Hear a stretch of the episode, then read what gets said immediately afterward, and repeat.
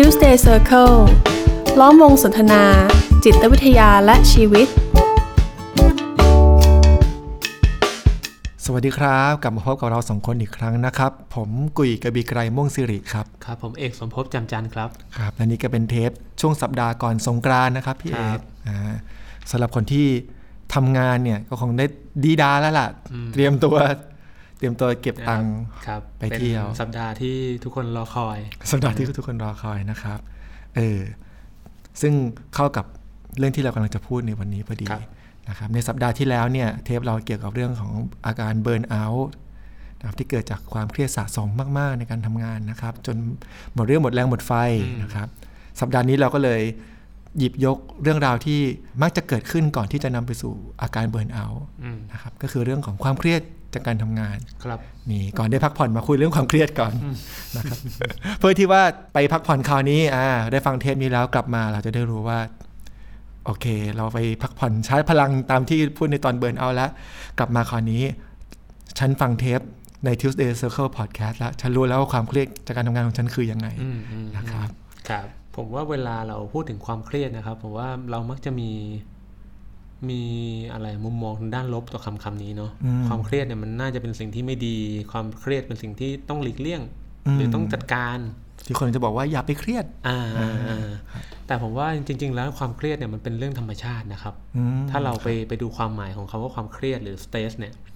เป็นเรื่องปกตินะ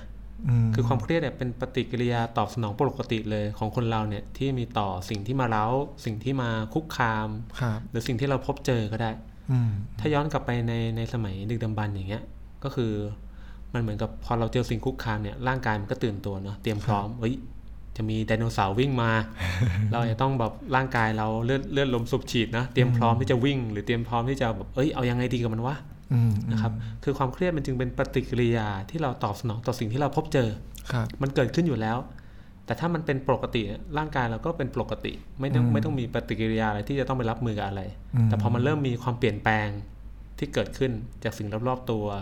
หรือเราไปพบเจอสถานการณ์ที่ใหม่ไปพบเจออะไรบางอย่างที่มันเปลี่ยนแปลงไปเนี่ยผมว่าร่างกายเราเริ่มมีการเตรียมพร้อมแล้วที่จะรับมือกับสิ่งนั้น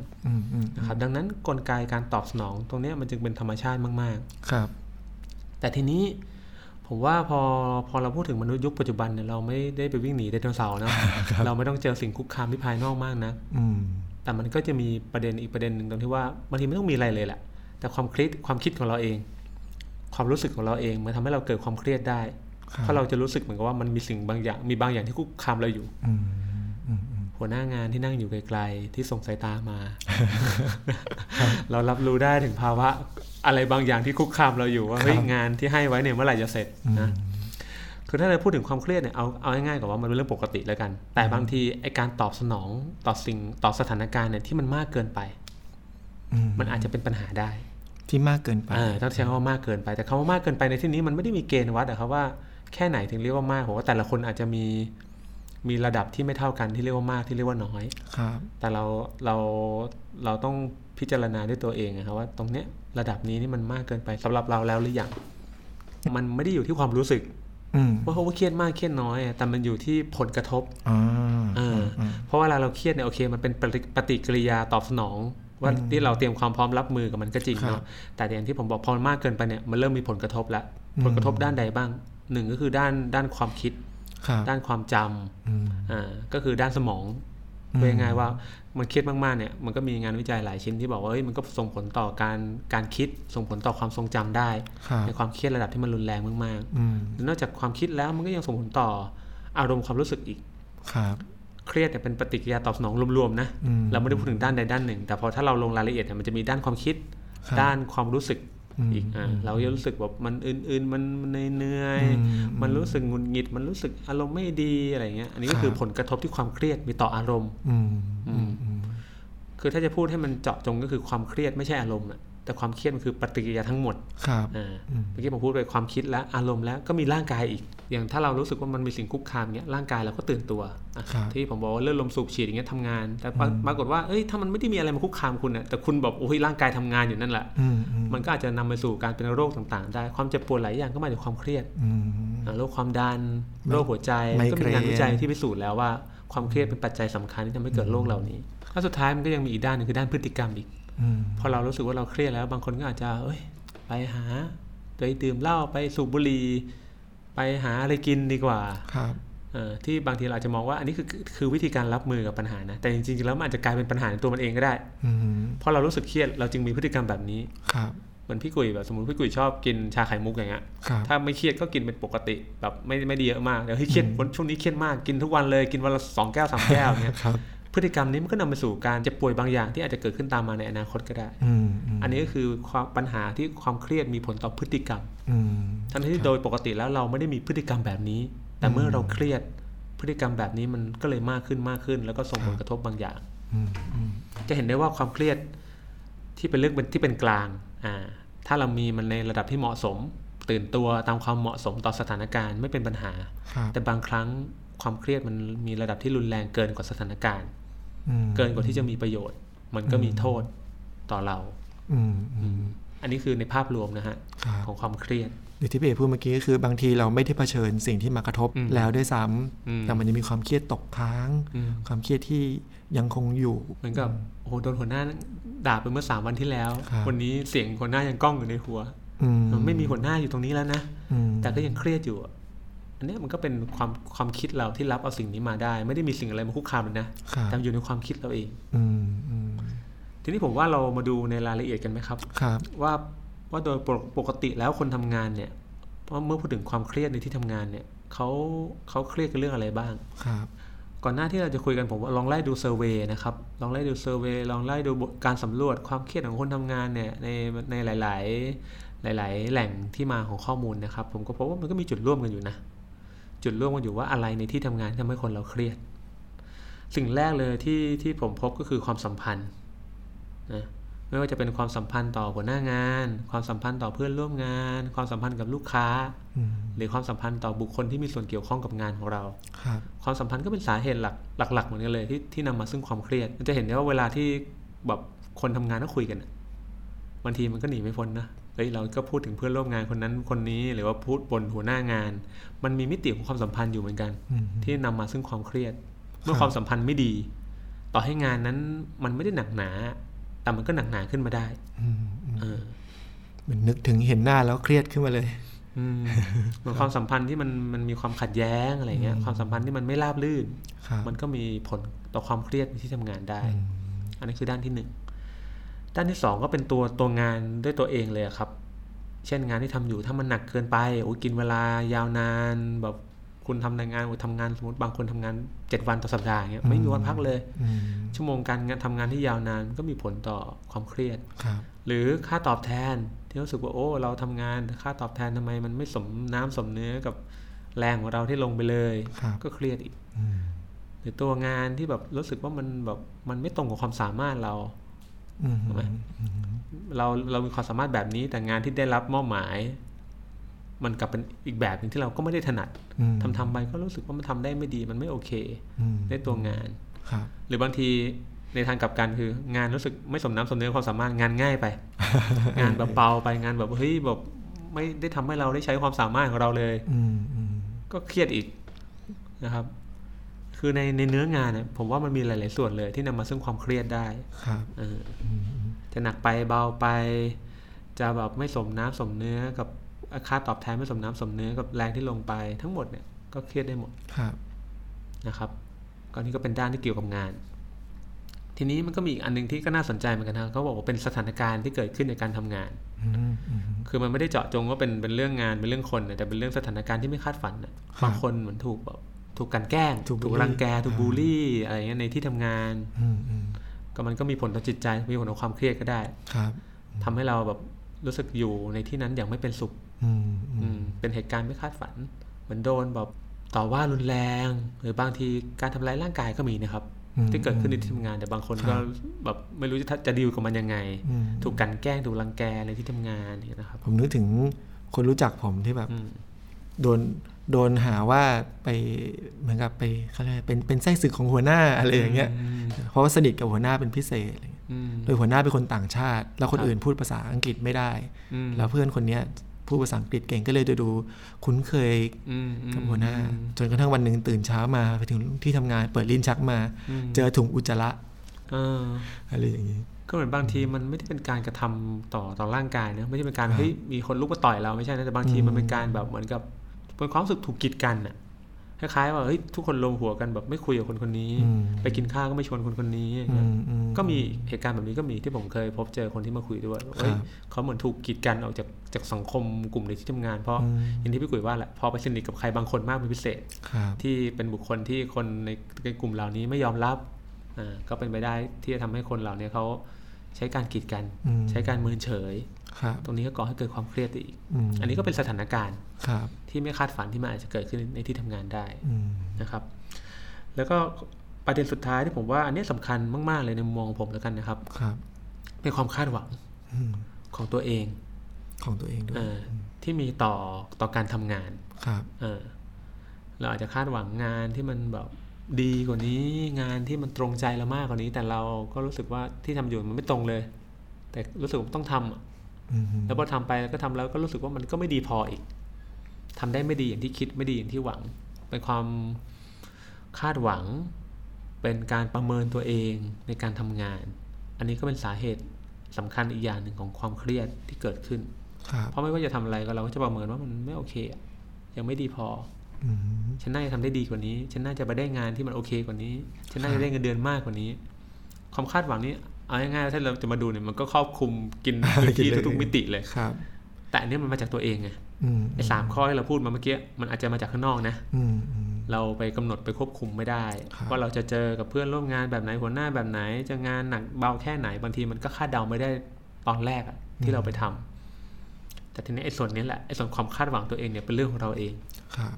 แล้วแล้วที่เราเคยเจอกันบ่อยๆก็คือที่บอกว่าเป็นความคาดหวังจากหัวหน้างานความคาดหวังจากคนอื่นจากลูกค้าอย่างเนี้ยมันมันจะอยู่ในในหมวดตรงไหนผมว่าก็อันนั้นผมยังมองว่าเป็นเรื่องข้างนอกนะครับเพราะสุดท้ายแล้วความคาดหวังของหัวหน้างานเนี่ยถ้าเราแยกแยกกันเนาะเราก็แยกสองส่วนกันนะว่าตกลงที่หัวหน้าคาดหวังเนี่ยถ้าจะพูด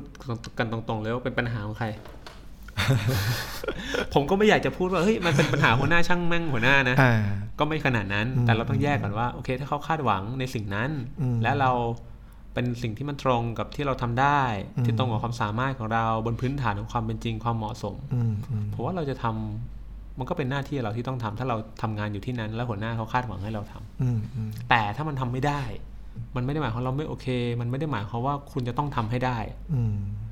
คือมันอาจจะดูคล้ายกันนะว่าเขาคาดหวังให้คุณทำแล้ว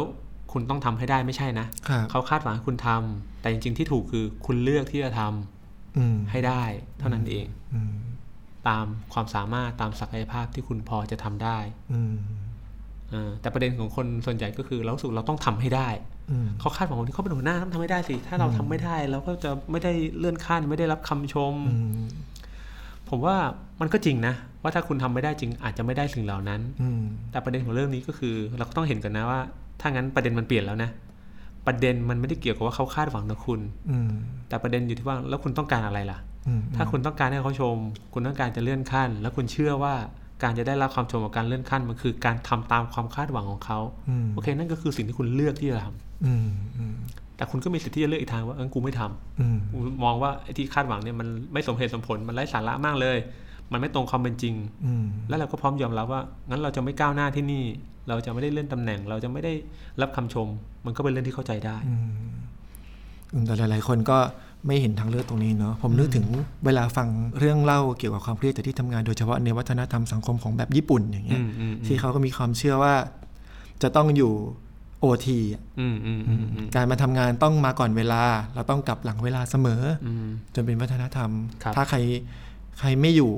โอ ที ใครไม่อยู่ล่วงเวลาเนี่ยถือว่าเป็นพนักงานที่แย่จนมันคล้ายๆมันปลูกฝังไปเป็นเงื่อนไขกลายเป็นความเชื่อแล้วว่าเราจะต้องทำงานแบบเนี้ย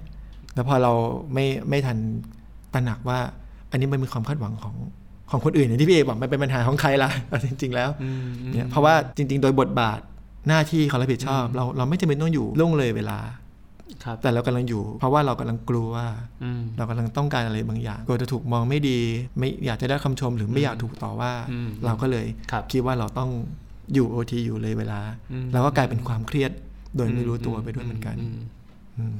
พ พูดถึงตรงนี้ผมว่าเราเรากำลังขยายความในข้อที่สี่ในเรื่องความคาดหวังซึ่งผมมองว่ามันเป็นเรื่องที่เราเราดีลมันได้ในตัวเราเองเพราะว่าถ้าจะพูดถึงไอ้สามข้อแรกเนี่ยมันก็ดีลได้บางส่วนนะถ้าจะบอกว่าเอ้ยเราอยู่ในสังคมที่เพื่อนร่วมงานเรื่องความสัมพันธ์เนาะถ้ามันเป็นปัญหาเนี่ยบางทีคุณเลือกไม่ได้อ่ะคุณเลือกไม่ได้ว่ามันจะเจอหัวหน้างานแบบไหนจะเจอเพื่อนร่วมงานแบบไหนมันคาดเดาไม่ได้เลยกว่าแต่วิธีการจัดการก็ตรงไปตรงมาถ้ามันไม่ตรงใจเอาคุณมีสิทธิ์ที่จะเลือกที่จะจะจะไปอยู่ที่อื่นจะไม่อยู่ตรงนี้จะไม่ดีลต่อแต่ผมว่าก่อนจะมาถึงจุดนี้มันต้องเข้าใจข้อที่สี่นี้ก่อน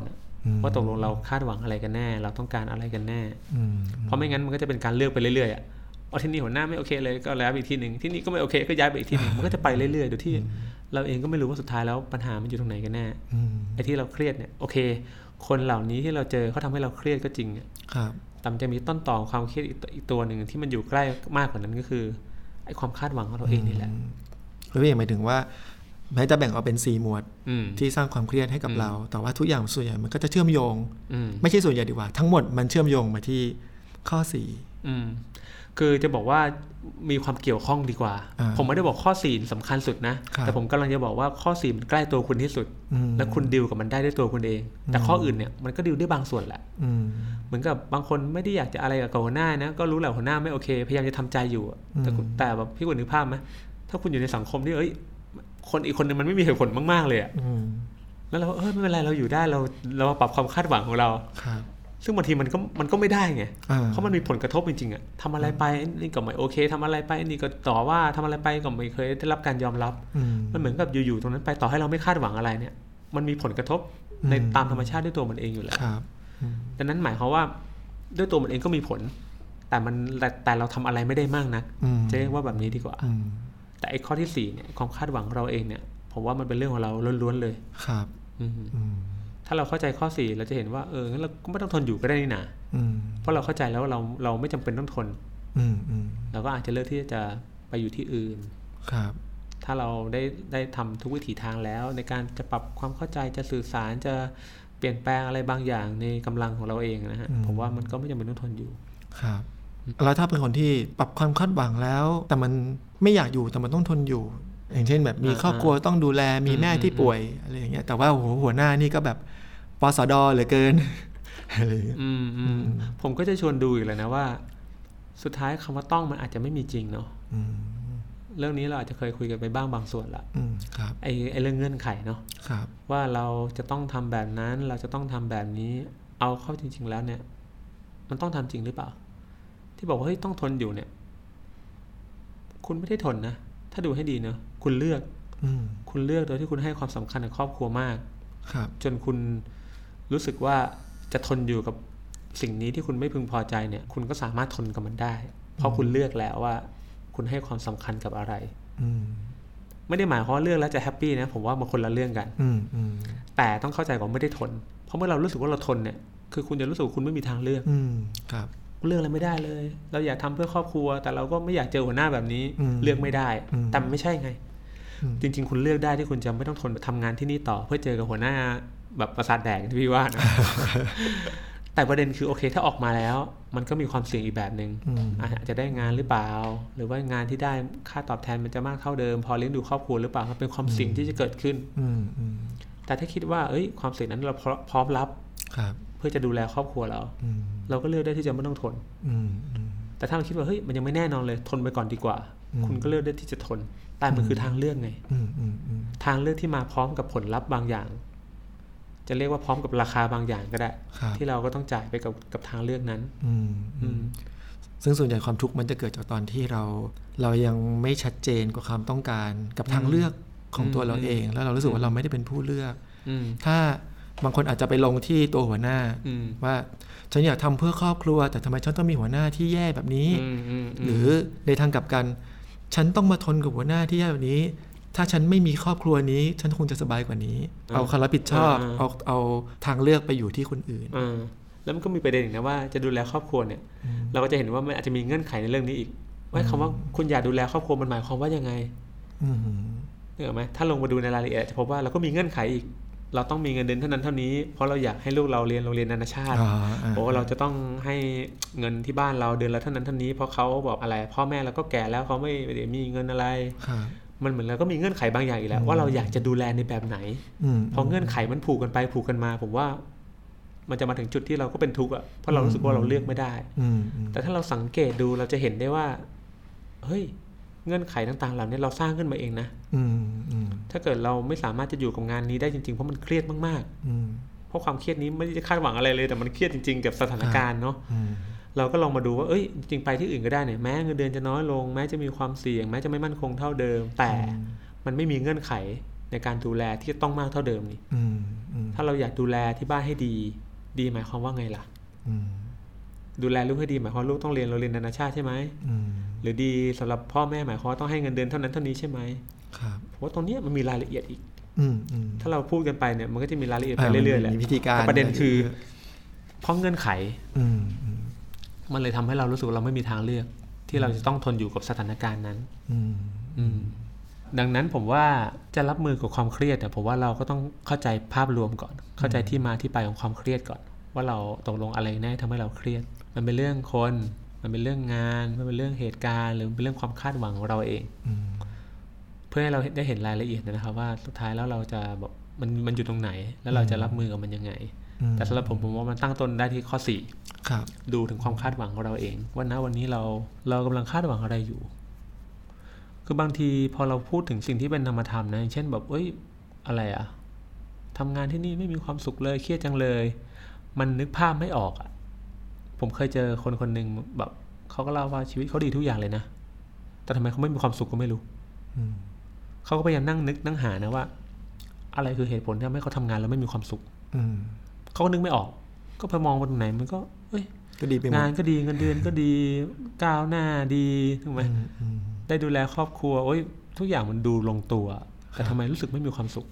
ผมก็เลยชวนว่าโอเคถ้างั้นคุณลองมองอะไรให้มันเป็นรูปธรรมดูหน่อยไหมถ้าหากเราบอกว่าไม่มีความสุขแล้วเราไม่รู้ว่าอะไรทำให้เราไม่มีความสุขแต่ตอนเนี้ยคุณกำลังไม่พึงพอใจอะไรอยู่ถ้าคุณมองที่งานของคุณโอ้โหคราวนี้มาเป็นชุดเลยเพราะมันคนละเรื่องกันนะคือแบบโอเคมันส่วนโอเคแต่คำว่าโอเคไม่ได้หมายความว่ามันจะไม่มีสิ่งที่เราไม่พึงพอใจสมมติถ้าพี่กุ้ยมองในภาพรวมของสิ่งสิ่งหนึ่งพี่กุ้ยอาจจะมองว่ามันก็โอเคอยู่แล้วนี่ไม่เห็นจะมีอะไรเลยแต่พอเราลงไปดูในรายละเอียดเราจะพบว่าใจเราก็พบว่าถ้าตรงนี้มันดีขึ้นอีกนิดตรงนั้นมันเป็นอย่างนี้ตรงนี้มันเปลี่ยนอีกหน่อยนึงมันน่าจะโอเคกว่าแล้วผมว่ารายละเอียดเหล่านี้แหละที่มันสำคัญดังนั้นถ้าเราไม่รู้ว่าเอ้ยตกลงที่เครียดหรือที่อะไรมันเป็นยังไงเอาง่ายๆจากคำถามง่ายๆเลยเนาะตอนนี้เรากำลังไม่พอใจอะไรอยู่ในที่ทำงานบางคนที่เคยคุยด้วยนะไม่พอใจแม้กระทั่งที่ทำงานไม่มีถังขยะคือมันเป็นเรื่องเล็กน้อยนะเขาก็มองว่ามันก็เรื่องเล็กน้อยแต่ไอ้เล็กน้อยหรือไม่เล็กน้อยผมว่าเราไม่ได้ประเมินจากความคิดไงเมื่อเปรียบเทียบกันว่าเรื่องนี้เล็กเรื่องนี้ใหญ่แต่มันเป็นความรู้สึกไงถ้าเรื่องนี้มันติดใจคุณอยู่นานขนาดเนี้ยถามว่ามันเล็กไหมล่ะมันก็ไม่เล็กนะไอ้การที่มันไม่มีถังขยะเนี่ยถูกไหมถ้างั้นต่างเราไม่เคยนึกภาพต่อว่าเฮ้ยถ้าเราต้องการถังขยะขนาดนั้นเนี่ยเราทำยังไงได้บ้างนะ แต่เราแค่รู้สึกว่ามันทำไมวะทำไมมันไม่มีทำไมมันเป็นอย่างนี้มันดูน่าขับข้องใจ มันเหมือนกับว่าเราเห็นแล้วแหละว่ามันปัญหามันมันมีอ่ะแต่เราไม่ได้มาถึงจุดที่ว่าเฮ้ยแล้วเราจะไปจัดการกับมันยังไงล่ะซึ่งบางเรื่องก็เป็นปัญหาที่ดูจะจัดการได้ได้ไม่ยากได้ทันทีได้ซ้ำแต่เราเราด้วยความที่เราไม่ทันตระหนักมันเราก็ปล่อยให้มันเลื้อรังค้างคาอยู่ในใจมานานแสนนานดังนั้นผมว่าจะรับมือกับความเครียดก็ต้องรู้ก่อนอย่างที่อย่างที่บอกไปเนาะรู้รู้จากสัญญาณต่างๆนะว่าตอนนี้ระดับของความเครียดมันเริ่มมันเริ่มรุนแรงแล้วหรือยังมันเริ่มไม่เหมาะสมแล้วหรือยังซึ่งก็ดูจากผลกระทบแหละถ้าเรารู้สึกเครียดรู้สึกตื่นตัวเอ้ยมันก็เครียดไปตามปกติไม่ได้มีผลอะไรผมว่าก็โอเคแต่ถ้ามันเริ่มมีผลกระทบแสดงว่าเฮ้ยมันก็เริ่มมากเกินไปละให้เราได้มาพิจารณารายละเอียดว่ามันอยู่ตรงไหนกันแน่ความเครียดของเราครับนะครับดังนั้นก็เหมือนเดิมเลยก็อยากจะบอกว่ามันก็ไม่ได้มีบทสรุปอะว่าเราจะต้องรับมืออย่างไรจะต้องทำวิธีการไหนแบบเอ้ยเครียดแล้วต้องไปออกออกกำลังกายไหมล่ะหรือไปดูหนังฟังเพลงหรือไปนั่งสมาธิหรือยังไงดีหรืออ่านหนังสืออะไรที่กิจกรรมไหนดีที่จะช่วยให้เราหายเครียดผมว่าคำตอบก็คือได้ทุกอย่างแหละแต่ประเด็นมันอาจจะไม่ได้อยู่ที่ว่าอะไรช่วยให้คุณหายเครียดเนาะแต่มันอยู่ที่ว่าอะไรทำให้คุณเครียดผมว่ามันมันเป็นคำถามคนละจุดกันอะไอ้คำถามว่าจะจะหายเครียดได้ยังไงเนี่ยตอบไม่ยากวิธีการมีเยอะ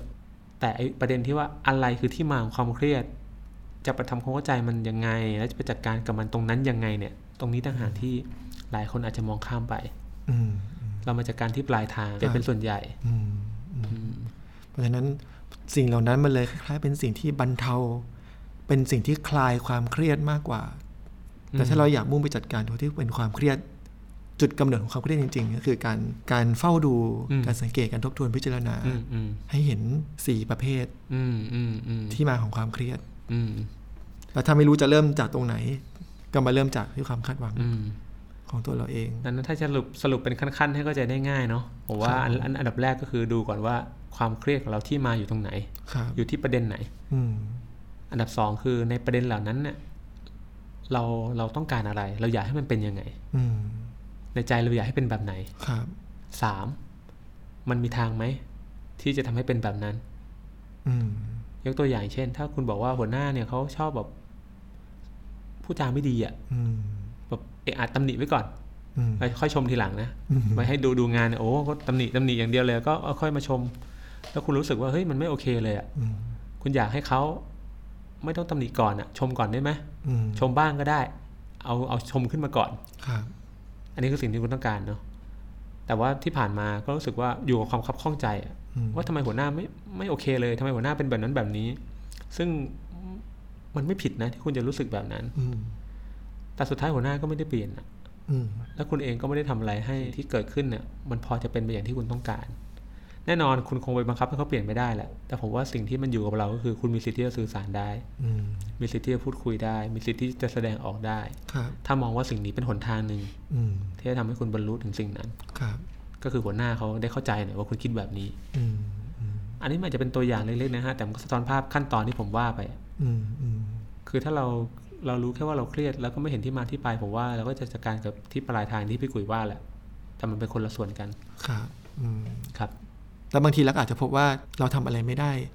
อยู่ดีแต่มันเป็นการค้นพบอย่างเข้าใจอะไรเนาะไอ้พบว่าทำอะไรไม่ได้เขาเป็นอย่างนั้นแหละแต่ถ้าเราต้องการหัวหน้าที่ไม่เป็นแบบนี้เรื่องนี้เกินรับมือไหวรับไม่ได้จริงๆเราก็มีสิทธิ์เลือกอยู่ดีที่จะไม่ต้องทนอยู่ตรงนี้ต่อครับตัวนี้ที่พูดขึ้นมาตัวนี้เพื่อจะชี้ให้เห็นว่าที่เราพูดกันอยู่เนี่ยเราอย่างที่เบย์บอกเราคงไม่ไม่ได้ตั้งใจมาบอกว่าวิธีการคือยังไงทำอะไรเพราะว่าวิธีการมันผมว่ามันมาทีหลังความเข้าใจความต้องการของเราแล้วแต่ละคนแต่ละสถานการณ์คงจะมีวิธีทางมีทางออกที่เหมาะสมหรือหรือมีทางออกที่ที่ต้องทดลองทำดูอ่ะวิธีการที่เรานึกออกเดี๋ยวนี้เอาไปใช้มันอาจจะไม่ได้ผลก็ได้เราอาจจะต้องค่อยๆปรับมันแต่วิธีการทั้งหมดนี้มันจะไม่มีทางโผล่มาได้เลยถ้าเราไม่ได้ตระหนักเข้าใจความต้องการของเราเพราะว่าความความเข้าใจมันจะเป็นสิ่งสำคัญมากๆเลยเพราะหลายๆคนที่มามาคุยกับผมเนี่ยแรกๆมาอาจจะถามหาวิธีการเนาะครับแต่สุดท้ายเนี่ยสิ่งที่เขาตอบมาเนี่ยวิธีการมันอยู่ในคำตอบของตัวเองอยู่แล้วแหละ แต่พอมันไม่เข้าใจปุ๊บมันเหมือนกับเราเลยมองไม่เห็นนะว่าจริงๆแล้วสิ่งที่เราต้องการมันมีอยู่แล้วในตัวเราอ่ะคุณมีภูมิปัญญาอยู่ในตัวเองอยู่แล้วที่จะมองมองสถานการณ์ว่าจริงๆแล้วเนี่ยมันมีทางไหนให้เลือกบ้างครับแต่พอเราไม่เข้าใจปุ๊บเราเลยรู้สึกว่าเฮ้ยมันต้องทำยังไงมันเลยมองไม่เห็นว่าจะต้องทำยังไงต่อผมยกตัวอย่างนี้ดีไหมที่ที่ผมจะเจอบ่อยมากเลยคนส่วนใหญ่มักจะลงท้ายด้วยคำว่าเราก็ต้องยอมรับเขาเราก็ต้องยอมรับเจ้านายเขาเป็นของเขาแบบนั้นแล้วก็ผมก็พบว่าส่วนใหญ่ไม่สามารถยอมรับได้ไม่สามารถยอมรับได้เลยมีแต่ความชุดความคิดแล้วแล้วบางครั้งก็ย้อนกลับมาไม่พอใจตัวเองอีกที่ทั้งทั้งที่รู้ว่าก็แค่ยอมรับก็จบทำไมฉันถึงไม่ยอมรับแต่มันเป็นการยอมรับที่ไม่ได้ตั้งต้นจากความเข้าใจความต้องการของเราหรือว่าอย่างที่เบกบอกเราเราเห็นว่าจุดตั้งต้นคือคือเอาตัวหัวหน้านะแล้วเราก็มีความความต้องการให้หัวหน้าเป็นอีกแบบนึงเรามีความคาดหวังอย่างนี้เนาะแล้วเราก็เห็นว่าหนทางที่เราจะทำได้เนี่ยจริงๆแล้วมันมันไม่มีพอเราเข้าใจแหละว่าเราอยากให้หัวหน้าเปลี่ยนเป็นก็มีวิธีการมากมายที่เบกบอกเราสื่อสารก็ได้เราเราแจ้งแจ้งคนที่มีระดับสูงกว่าก็ได้เราเขียนจดหมายร้องเรียนก็ได้มันมีหลายวิธีแหละแต่พอเราพิจารณาทุกๆวิธีเนี่ยบางทีแต่ละวิธีมันอาจจะย้อนกลับมาเอ่อเป็นเป็นโทษกับเราในภายหลังแล้วเราก็เชื่อว่าเราอยากจะประคองตัวเองให้มีสวัสดิภาพที่ดีเพราะฉะนั้นเราเลยคิดว่างั้นกูเลือกไม่ทำอะไรแล้วกันอย่างเงี้ยถ้ามันเข้าใจถึงจุดตรงนี้จริงๆอ่ะมันถึงจะเกิดการยอมรับว่าโอเค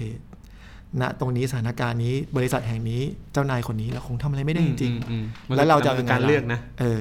เราจะเลือกยังไงเราจะอยู่ต่อหรือว่าเราจะเริ่มหาที่ใหม่และการยอมรับก็เป็นผลจากการเลือกนั้นอืมใช่คือเราไม่ได้ยอมรับแบบ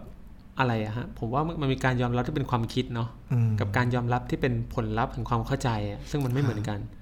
ถ้าคุณคิดว่าคุณยอมรับเนี่ยมันไม่ใช่การยอมรับจริงๆอะเหมือนกับถ้าคุณถูกยุงกัดอะแบบแล้วมันคันอะเราจะยอมรับว่าเฮ้ยเราไม่คัน มันก็คงไม่ใช่อ่ะแต่เราก็รู้ว่าเออมันก็คันเดี๋ยวหาทางจัดการกับมันไปจะหาอะไรมาทาคือมันยังไงก็ตามแต่สถานการณ์มันก็เรียกร้องให้คุณจะต้องคล้ายๆว่า take action ตามความเหมาะสมไม่ใช่วนมาอยู่กับความคิดว่าเราจะยอมรับนั่นยอมรับนี่ยอมรับโน่นไปหมดโดยที่ไม่ได้ดีลกับสถานการณ์ที่มันเกิดขึ้นเลยแล้วผมเชื่อว่าการยอมรับก็จะนำกลับมาสู่การมีภาวะความเครียดในระดับที่เหมาะสมอย่างที่พี่เอกบอกคือดั้งเดิมเราเจอหัวหน้าคนนี้เจอลูกค้าเพื่อนร่วมงานคนนี้ระดับความเครียดมันมันเกินเกินไปกว่านั้นนะเจอเขาแล้วหรือหรือบางคนแม้กระทั่งไม่เจอกลับมาบ้านก็นอนคิดถึงอาบน้ำก็กินข้าวก็ไม่ลงคิดถึงว่าเดี๋ยวจะต้องไปเจอโหมันเครียดไปหมดแต่พอเราได้เข้าใจทั้งหมดถึงแม้เราจะเปลี่ยนแปลงอะไรเขาไม่ได้เลยไม่มีวิธีการจัดการเลยแต่เราไม่ได้คิดว่าการยอมรับแปลว่าจะต้องไม่เครียดการยอมรับแปลว่าจะต้องฉันยินดีกับเธอทุกอย่างเธอจะเป็นยังไงก็ได้ไม่ใช่แต่เรายอมรับว่ายังไงกูจะมีคนคนนี้อยู่ในชีวิตเรานะแล้วเราก็เลือกที่จะเครียดกับให้มันพอดีเครียดเฉพาะเวลาเจอเครียดเฉพาะเท่าที่เท่าที่มีประสบการณ์เผชิญหน้ากันเราค่อยเลือกต่อว่าจะยังไงต่อยอมรับไม่ได้แปลว่าต้องต้องโอเคเออใช้คำนี้ได้ไหมแล้วอีกอย่างยอมรับไม่ได้หมายเขาไม่ทำอะไรเลยมันไม่ได้จบแค่ว่าเอ้ยฉันบอกกับตัวเองแล้วว่ายอมรับไม่ใช่ผมว่าสุดท้ายแล้วมันคือความเหมาะสมอ่ะผมว่าคำนี้มันมันยังเป็นสิ่งที่สำคัญอยู่นะแต่เหมาะสมเนี่ยก็มีรายละเอียดอีกแหละที่ต้องพิจารณากันต่อว่าอะไรให้เรียกว่าเหมาะสมนะครับผมวันนี้เราก็มาพูดเหมือนกับให้ให้เห็นภาพกันไม่อยากจะใช้คำว่าคร่าวๆเราพูดให้เห็นภาพที่มันชัดเจนขึ้นดีกว่าในชัดเจนของเรานะแต่ไม่ชัดเจนของของท่านผู้ฟังหรือเปล่าให้ชัดเจนว่าเออบริบทความเครียดนี้ทำงานมันจุดตั้งต้นมันมาจากสิ่งเหล่านี้เนาะแล้วแล้วการการไปบริหารจัดการความเครียดมันคงไม่ใช่แค่ไปออกกำลังกายไปทานอาหารอร่อยๆมีเพื่อนไว้คุยระบายคือสิ่งเหล่านั้นมันช่วยแหละแต่มันก็ยังไม่ได้เป็นการเข้าไปดูแลจัดการตรงที่มันตรงจุดกำเนิดของความเครียดจริงๆนะครับครับนี่ครับก็เราไม่จำเป็นจะต้องอยู่กับความเครียดแต่เราก็ไม่จำเป็นต้องพาตัวเองมาอยู่ด้านที่ไม่เครียดเลยผมว่าชีวิตมันไม่ได้สุดโต่งสองทางนั่นแหละไอ้สองทางนี้เป็นชีวิตในอุดมคติทั้งคู่แหละเหมือนว่าต้องเครียดต้องเคร่งเครียดทำงานมันต้องเครียดเพื่อจะได้ผลลัพธ์ที่ดีหรืออีกอันหนึ่งก็คือไม่ต้องไม่ต้องเครียดเลยชิลๆสบายๆสุดท้ายผมว่าชีวิตคนปกติมันคือตรงกลางอ่ะที่มันก็มีเรื่องเครียดตามความเหมาะสมมีเรื่องให้สบายใจตามความเหมาะสมแต่เมื่อมันเกินความเหมาะสมเกินระดับไปแล้วเราก็สังเกตตัวเองเพื่อจะพาตัวเองกลับมายังไงก็พอจบจากเทปนี้ไปแล้วก็เชื่อว่าทุกคนก็ไปเที่ยวสงกรานต์ด้วยความเครียด แล้วก็ขออวยพรให้ให้เดินทางกันปลอดภัยแล้วก็กลับมาทำงานกันอย่างปลอดภัยนะครับแล้วก็พอกลับมาทำงานแล้วก็ชวนกลับมาดูจุดตั้งต้นของความเครียดของทุกคนของตัวเองนะครับเพื่อจะได้หาทางบริหารจัดการความเครียดกันอย่างตรงจุดแล้วก็จะได้มีชีวิตการทำงานที่มีความเครียดในระดับที่พอดีเหมาะสมมากขึ้นมีความสุขในชีวิตมากขึ้นครับครับผมครับงั้นเราพวกเราสองคนก็ขอลาไปก่อนครับผมเราจะเตรียมตัวไปเที่ยวเช่นกันนะครับโอเคครับสวัสดีครับสวัสดีครับ Tuesday Circle ล้อมวงสนทนาจิตวิทยาและชีวิต